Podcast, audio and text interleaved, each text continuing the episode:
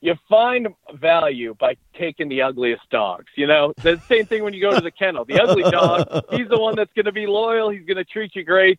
You don't need those purebreds. You need to find the ugly dog.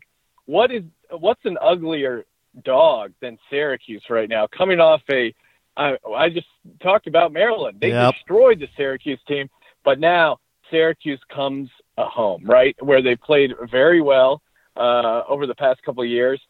If you're a Syracuse fan, I'm sure you're saying this team is horrible. They're horrific. What are you doing?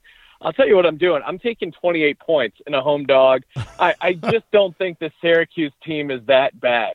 Um, they they really just they got blown out of the water. They gave up. Um, but a lot of times, uh, this is like a good time to be on the dog, right? Well, but look, I mean, I'll help your cause. We talked about this earlier uh, with Sal Capaccio, Sal Sports, who's there in Buffalo. He's a Syracuse grad.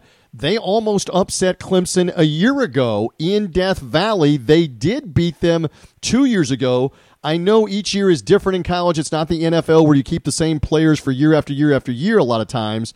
But there's something to be said for that maybe they know how to hang in with the Clemson Tigers, Sean. Yeah, and and they have a history. Uh, I just think these guys they got embarrassed, and you know these are young kids, but they still got some pride. Syracuse isn't some crazy small school. Like these were heavily recruited, you know, three, four star athletes, a couple five star in there. Uh, and Syracuse, they've they've done well as a dog, ten and five ATS in their last fifteen games in the underdog role. I, I think they're going to rally a little bit. And uh, Clemson, you know, two and zero, they've looked good, but not not amazing. I mean, one and one ATS. Uh, you know, which listen, you look at it and it's like, are they are they having a down year? I guess uh, you know for how high the expectations are.